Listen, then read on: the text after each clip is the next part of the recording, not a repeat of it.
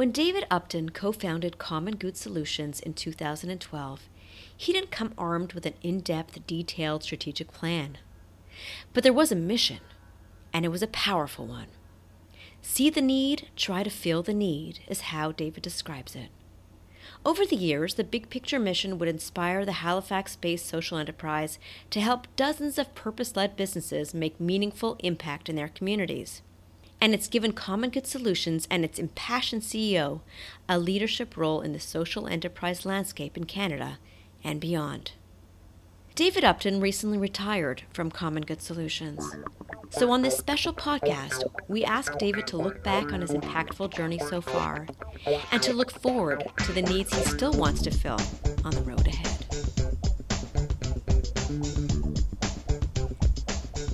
Welcome to In the Business of Change, where we speak with social entrepreneurs impacting their communities and the world.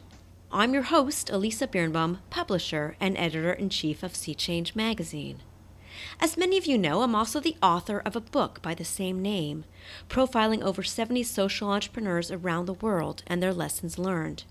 Well, it just so happens that we're having a big book giveaway this month. All you have to do is share this podcast episode and tag S E E Change to be eligible to win a copy. We'll announce the winners next month. And now, back to our podcast.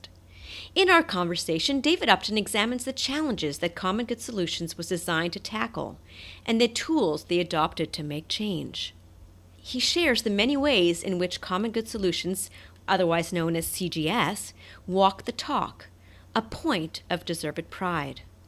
We discuss the role of social finance in meeting societal challenges, and we talk about his role in helping develop recommendations for Canada's social innovation and social finance strategy, including where that initiative sits today. Finally, David offers up some words of wisdom from a distinguished career in social enterprise and some hopeful thoughts for the next generation. Uh, Andy Horsnell, uh, a friend of mine, Andy and I co-founded the business out of rural Nova Scotia, Kingsport, which is where I'm right sitting right now. It's about an hour and a half out of Halifax on the on the Minas Basin, uh, okay. The Bay of Fundy. And I, I didn't start this business till I was fifty-seven. And I just decided that I didn't want to do anything anymore that I didn't feel like doing. And so I didn't feel like helping another business to get a loan or to build out their marketing plan so they could just make more money. I'm not opposed to people making money. I think businesses need to make money, but I didn't feel like doing that. And um, I'd had an experience in the early nineties. I worked in the Arctic in an isolated community up in the archipelago uh, on King William Island. And I worked with a bunch of artists, and we set up a business, all of these Inuit uh, carvers, and uh, started selling art into the South directly, bypassing the Hudson's Bay and uh, the cooperative. And they made a lot more money. Mm. And so I had this sort of epiphany in this nineteen ninety-one, maybe ninety, that, wow, you know, you can really run a business that makes money. And it's, it's like it's like like little light bulbs went off in my head. and uh, and it stuck with me. And so, you know, as often as I could over the years, I kind of worked in that area. But once I got to, you know, the late uh, uh, two thousands, I just went, you know what, I'm only going to do this. And to our great surprise, we kind of created a market niche. Mm-hmm. And um, the result being that we punch above our weight class, I guess, is that in, like, in terms of people's knowledge of the company. Right. It's because we were so connected to the emergence of kind of work, I think. And so as a result, organizations like the University of Pennsylvania use our content for their, a couple of their incubators. Australian Center for Rural Entrepreneurship use our training content to train yeah. rural entrepreneurs in Good Australia. Everywhere. It's like, it's All like, it's sort world. Of this weird, yeah. it, and, and, and that was not honest to God. That was like, yeah, we had a deep, well thought out strategy to, we didn't, it just, sort it just organically developed that way. It, it did. And so, you know, uh, it's probably, you know, I'm probably, you know, dissing myself here a little bit, but it, this was, a lot of this was we'd look up, we our goal was to fill gaps in the sector as the sector tried to develop. So we were willing to take a shot at anything if it was going to make an improvement. And right. because we did, we ended up doing a bunch of different sorts of things. So the common approach, um, which is run out of uh, University of Ottawa, and they're doing big impact measurement things. Well, they use all of our training for sector organizations uh, as an example. You know, it's like this kind of weird, so we're in impact measurement, we Uh, do lots of procurement work. We do social finance. We're, but we're really just a capacity building organization. That's what so I was going to say. Right. Okay. So for us, it's been see a need, try to fill the need. And um, to a great degree, we've been able to, if nothing else, animate the conversation that goes on about impact business in general. And um, with the new management in place with Chelsea and Michelle, the, the, the business is going to become a little bit more business-like and a whole lot more focused on measuring the outcomes that we achieve. So I Got think it. We're just going to make it stronger. And even to take a further step back, what was your original mission? Why did you why did you even start the organizations, Common Good Solutions? What what inspired that? So the so you know, I could try to, using my hands, make a graphic representation. This should be good on a podcast. Like, An audio can, podcast, yes. I know. But, but if you imagine the economy as a pipeline, so there's the traditional nonprofit sector, and they create in Canada somewhere in the seven, eight percent of G D P is created by the nonprofit sector and the work that they do. Right. And the balance, or a big chunk of the balance, is created by business. What we were seeing and what we've seen accelerate is this growing demand on both sides of that pipeline for the nonprofit world to become just a little less, help me, we're doing God's work, and a little bit more focused on sustainability, financial sustainability, and a whole lot of pressure on the business community to not be such assholes. Right. And so, and so I have friends on both sides of this pipe, people I admire and respect. And, and I think what we did was try to model Common Good Solutions as a community interest company to sit right in the middle of that space and model a behavior that most nonprofits don't model and most for-profits don't model. So right. we, we, so we were the first community interest company in Nova Scotia. We were the first B Corp in Atlantic Canada, one of the first handful in Canada. We were B Corp selected us as one of the uh, best for the world in two thousand eighteen. We've always been able to model behavior that on the social side was exemplary. I mean, we we we work hard at things like our supply chain is fully integrated into uh, local and equity seeking. And, and we did that a long time ago. Like our staff, we've been working on a four-day work week for the past two years. We gave everybody raises. We just like in the first three months of COVID, we, we went through, we figured out what we're going to do. We adjusted pay grids for everybody. We had a study done. So we had time to do those things. We adjusted payrolls. Everybody got a raise. And then we switched to a four-day work week. It was important to us to be progressive. We were one of the first companies in Nova Scotia to adopt the Canadian Center for Policy Alternatives living wage. Right. So there were people in my place, you know, six, seven years who got ten thousand dollars raises. Wow. We didn't think we'd survive. But at a point in time, every person in the business made more money than me and Andy. It's very impressive. It was this steady succession of little surprises. It wasn't as though, it wasn't strategic. And it, it, it was more like you're presented with what is an obviously decent thing to do, living wage being a thing. So in Halifax at that time, the living wage was, I think, nineteen bucks an hour, like mm-hmm. somewhere in there. And and some of my guys were making fourteen bucks or fifteen bucks an hour. So we went, well, we can't be who we claim to be. We can't set the example we want to set if we don't live up to our own right. ideals. So if we can't survive doing this, well, then we can't survive doing this. So we just did it, and uh, and you know, crossed our fingers a lot. You definitely were at the forefront of a lot of those um, you know, innovative changes in terms of B Corp and and and community interest company. Community interest. It's, it's a hybrid company yeah. model, um, which you don't hear that much about. But I have, you know, I've I've I've read about it, but I, I'm wondering how. Anyway, we can get onto a whole it's, long. It's not for everybody, it. It, right? It's, right. It's, it's like olives. It's an acquired taste. Right, I like that. Okay. So, um, how long have you been with uh, Common Good Solutions? So the company and I launched in March of twenty twelve. twenty twelve. Okay. And over those years, and and even if you want to look back further, I mean, I know this. You can go back as far as you want. I'm just wondering about the evolution of of challenges and needs in the communities that you're serving. Do you think that the, the person taking your place right now will have greater challenges? Uh, how would you describe the landscape today as compared to then?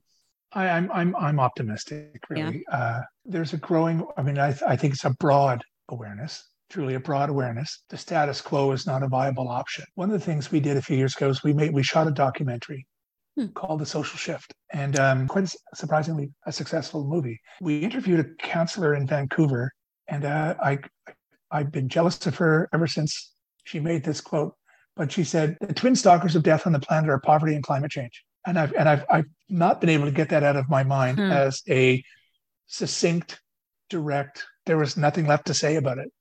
Right. And so I don't think there are many people who are unaware of, of those two facts. And with missing and murdered Indigenous women and children, with Black Lives Matter, with the horrible tragedies we've seen unfold over the past few years, you know, with equity-seeking groups in, in North America and across the globe, for that matter, everybody's aware that change has to happen.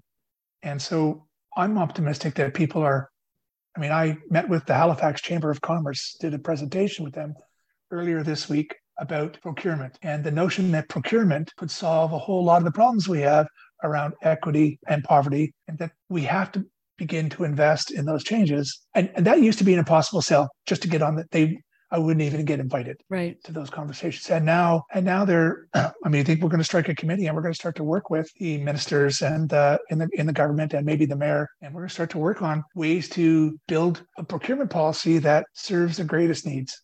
And because I'm of the mind that there's mostly enough money in the system, we're just not directing it in ways that are most effective for those who most will benefit. Right. Um, so I'm optimistic. I think we're going to win. So really, okay, that's a strong statement, um, and I hope you're right. And oh God, I hope so too. I have grandchildren. Seriously. So and and and let's bring in the topic of of social innovation, social finance into this conversation. I know that you were asked, or Common Good Solutions was asked, how uh, to develop to help develop recommendations for the government's social innovation and social finance strategy. Um, so let's look at that for a second. How do you feel that both, you know, whether social innovation, social finance, but should they be playing a, a larger role in meeting societal challenges, or do you feel we're using them already effectively? And and how did your, and then I'm going to, the second part of the question is your recommendations and how did that work? Are you happy with where the government has taken it? So big questions. Yeah. That, well, you know, we were two years There was fourteen of us, fifteen of us, I think, at the end. There's two years of regular in-person meetings that ended just before COVID, where we made a whole lot of, well, ended in the fall before, in of the fall of nineteen. We made a, uh, uh, we had tons of conversations. We They brought in deputies from all the government departments. We brought in experts and specialists from all over the place. It was it was a terrible job for anybody who's never been involved in making policy. Making policy is like making sausage. No one should see how it's done. um, yeah. It's hard. And, and, and, and these were people, all of whom were well-intended and wanted to make change. And so the things I would say about it were that they were all well-intended, even if I disagreed with it in retrospect. Right. I wasn't so sure about that at the time sometimes, but uh, uh, and vice versa, I'm sure. But, but everybody had the intent of creating an ecosystem that would be better and more supportive for business looking to create impact. Um, I think that the federal government got waylaid. What was that damn thing? Oh, right, COVID. Um, it, I mean, in fairness to the government of Canada, they've done some work around getting people ready for investment, but they haven't released the funds, although they've renewed their commitment to, to releasing the funds, right? Uh, uh, the investment funds. So those investment funds are intended to leverage private investment. So I think, I think the government of Canada deserves, and in particular the Department of Employment and Social Development. Uh, and for those of my, my two friends that I have who might be listening to this, I hope you don't fall over as I say this, but I, honest to God, was impressed with the work that the government did on this. Yeah, it was it was it was impressive. And, and I think that they're still making an honest effort to get it right. It's a big challenge. And the challenge was impacted because over those two years, look at the changes that have happened since spring of twenty twenty. Exactly. You know, we've yeah. had the growing realization of all those unmarked graves. And, and and we've had Black Lives Matter and the murder of Black men and, and, and women across North America. We it's it's been there's been very grim times. We have people living on the streets. We have all kinds of things that have percolated to the to the upper levels of everyone's consciousness, where they might not to say that they weren't existing before, because obviously they were, but for most people they weren't seeing them. They were caught up in their nice lives. And so, but I think there's an awareness now. It's kind of like you can ignore a problem that you don't really know about, but it's hard to ignore a problem that's been put in front of your face. Yeah. And I think and hope that that's going to change. So I think the government of Canada have been refocusing some of the recommendations that we made to include work around equity-seeking groups and uh, uh, certainly First Nations, Indigenous, Inuit, and Métis, and that that's all going to be for the better. I don't know that they could do more. I think they need to get this piece done and out on the street and working, and then assess from there. I think that's for- probably the strategy. And for those who don't know, I, I mean, you know, we're not going to get into a whole explanation of what it's all about right now, because we could spend hours on it. But it, sure. to say, you know, where it's at in terms of they need to get this piece done, could you specify what is this piece? So is it just... Um... The Government of Canada are selecting some wholesalers who will put the money, the seven hundred million dollars, out onto the street. They're going to work through intermediaries, financial intermediaries, like credit unions and and all kinds of different organizations who are, let's call them, professional lenders and investors, to support organizations who are able to clearly articulate the impact and measure the value of the impact that they're trying to create. And, um, you know, I'm hopeful. And that leads me to the conversation about a national program versus yeah. a pan-Canadian program. One of the things, I'm a pretty strong advocate for the Atlantic region. Um, I don't think we've always gotten a fair shake in Canada from a policy perspective. Mm-hmm. Because we're sort of like an afterthought at best. And uh, for the longest time, we're the butt of an awful lot of good jokes, some of which I've told myself. But um, but nonetheless, we're here. There are two point three million people here. And one of the challenges of being a very large country with a relatively small population is building a one-size-fits-all anything is a challenge. And ex- a good example would be R R S Ps. Almost all of that money goes into mutual funds. Right. All of that money is invested in centralized central Canada, Canadian markets. Do you know how much Nova Scotia, just Nova Scotia, invests six hundred million dollars a year in R R S Ps? How much do you suppose is reinvested back in Nova Scotia? two percent, twelve million dollars. Wow. So, so the so it's not that R R S Ps are a bad thing; they're a good thing. Mm. And and you know, I probably won't have to eat cat food as I retire because I've got a couple. But was it a good thing for Atlantic Canada? It was a bad thing for Atlantic Canada. Our single most lucrative export is cash. I mean, you take six hundred million dollars out of a one million person economy on an annual basis, and do you think that has impact? Hmm. It's like stealing the piggy bank every year. Right. And then being surprised you get no money. That's a problem with a na- an unintended consequence with a national program. Hmm. We could have a social finance program that was pan-Canadian with the same federal rules that could be applied differently in Atlantic Canada because the needs of someone in Inverness or Grand Falls, Newfoundland might not be the same as somebody in Red Deer or Edmonton. Interesting. Okay. And and yeah. so why can't we make that work? I, I would suggest that that's a thing that we need as a nation to think about a little bit more. Have you been promoting that idea? I've thought, like, has there been, I, I'm, you know, wondering, is that where you're going to be sort of focusing your energy on next now that you're stepping down from, or you stepped down from this position? Yes. Yeah. Uh, the two things I'm going to work on are expanding community-based procurement as an option in the region through municipalities, tribal councils, and the provinces, all four provinces, to try to get them to use the money we've got more strategically mm-hmm. to create the kind of social outcomes that we need to have healthy, happy, and prosperous communities. And what was the second? And the other thing is going to be finance. So uh, Atlantic Canada has smaller amounts of philanthropic money available than, say, the rest of the country. An example would be Nova Scotia has a million people, and Edmonton has roughly a million people. Community Foundation in Edmonton has about six hundred million dollars or five hundred million dollars in their endowment fund. And Nova Scotia has eight million dollars in their endowment fund. So, and in Ontario with the Trillium Foundation and, you know, some of the big foundations in, in Quebec, like Desjardins and some of those guys, they have they have lots of money to invest. But they tend to be centralized in the larger, more prosperous centers. That leaves us at a disadvantage. So we need to find other ways to raise capital, and we're working on it. It's our problem. We have to deal with it. So it seems like you're going to be busy, though. I'm going to be doing the jobs I like, as opposed to, one of the things about running a business is not all the work is your favorite part of right. the work. Right. Yeah, you. I'm telling you this like you don't know. yeah, I know it well. yes. But so that's great. So you'll be focusing on the things that you you enjoy most. You feel like you really can add. Um, yeah. Yeah. Value to, and so and and and just to to finish off that that point about social finance. So is that going to be a big focus of where you feel? Um, the challenges will be best met, and, and that philanthropic challenge and other challenges through um, a sort of a push for social financial, social finance type solutions. Is that right? I, I think it's, I think capital is a game changer mm-hmm. when you're trying to create change. And yeah. um, I was going to nod, and I figured that'd go well on the podcast. But, I do that all uh, the time. Yeah. uh, long, awkward silences as Dave nods. Um, no, so, so, so it is, it is, one of the areas where I think we can do some good over a couple of years. And uh, I just have been very interested in it for a while and not able to get focused enough time on it because right. it really does take a little bit of time to get it started. for sure, for sure. Um, wonderful. And we will continue to watch you um, and your work. And I, if we have just one minute left, though, I was wondering if you can just offer wonderful words of wisdom for social entrepreneurs. Um, anything that you would think, sort of lessons learned you've learned that maybe you'd like to impart to other, whether prospective social entrepreneurs or current social entrepreneurs? You know, that's, it's a hard one. And, and there's, yeah. there's a, a, I think we just need to do better. All, I mean, all of us vote for what's important three times a day. You know, every time we eat a meal, we're making decisions about what's important. Hmm.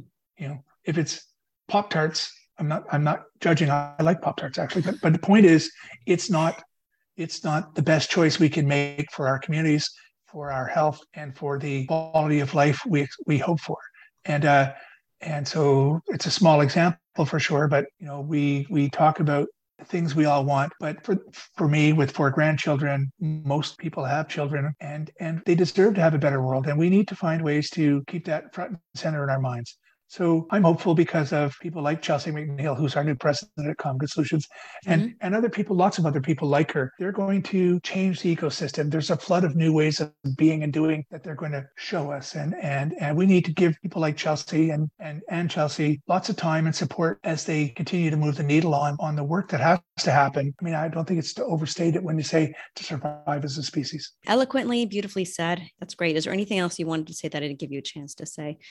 I mean, I think our sector improves one executive director retirement at a time. I think that there's space and interest from younger people with more progressive ideas, with broader sort of perspectives on who can play in this field. I think, does anybody reasonably believe that the nonprofit and charitable sector will solve poverty or climate change? No. No. I don't think anybody does. Oh, that's me shaking does. my head. Sorry. Yes. Yeah. So no, those are like, it's contagious. It's like, so what I think is, until we can genuinely engage the business community in better behavior, and I and I'm saying that until we show them the benefit in behaving differently, until the business community buys into the fact that their improved behavior is good for their business and good for their damn children and their yep. grandchildren, we're in trouble. So a lot of our work has to be focused there. And again, as those old farts get out of their C E O and director chairs in their businesses, and they're replaced by their sons and daughters and granddaughters, they're, I don't think, going to make some of those mistakes. I hope. Thank you for listening to In the Business of Change. Be sure to subscribe to our podcast to hear other conversations with inspired social entrepreneurs and changemakers working on challenges in their communities and across the globe. I'm your host, Elisa Birnbaum.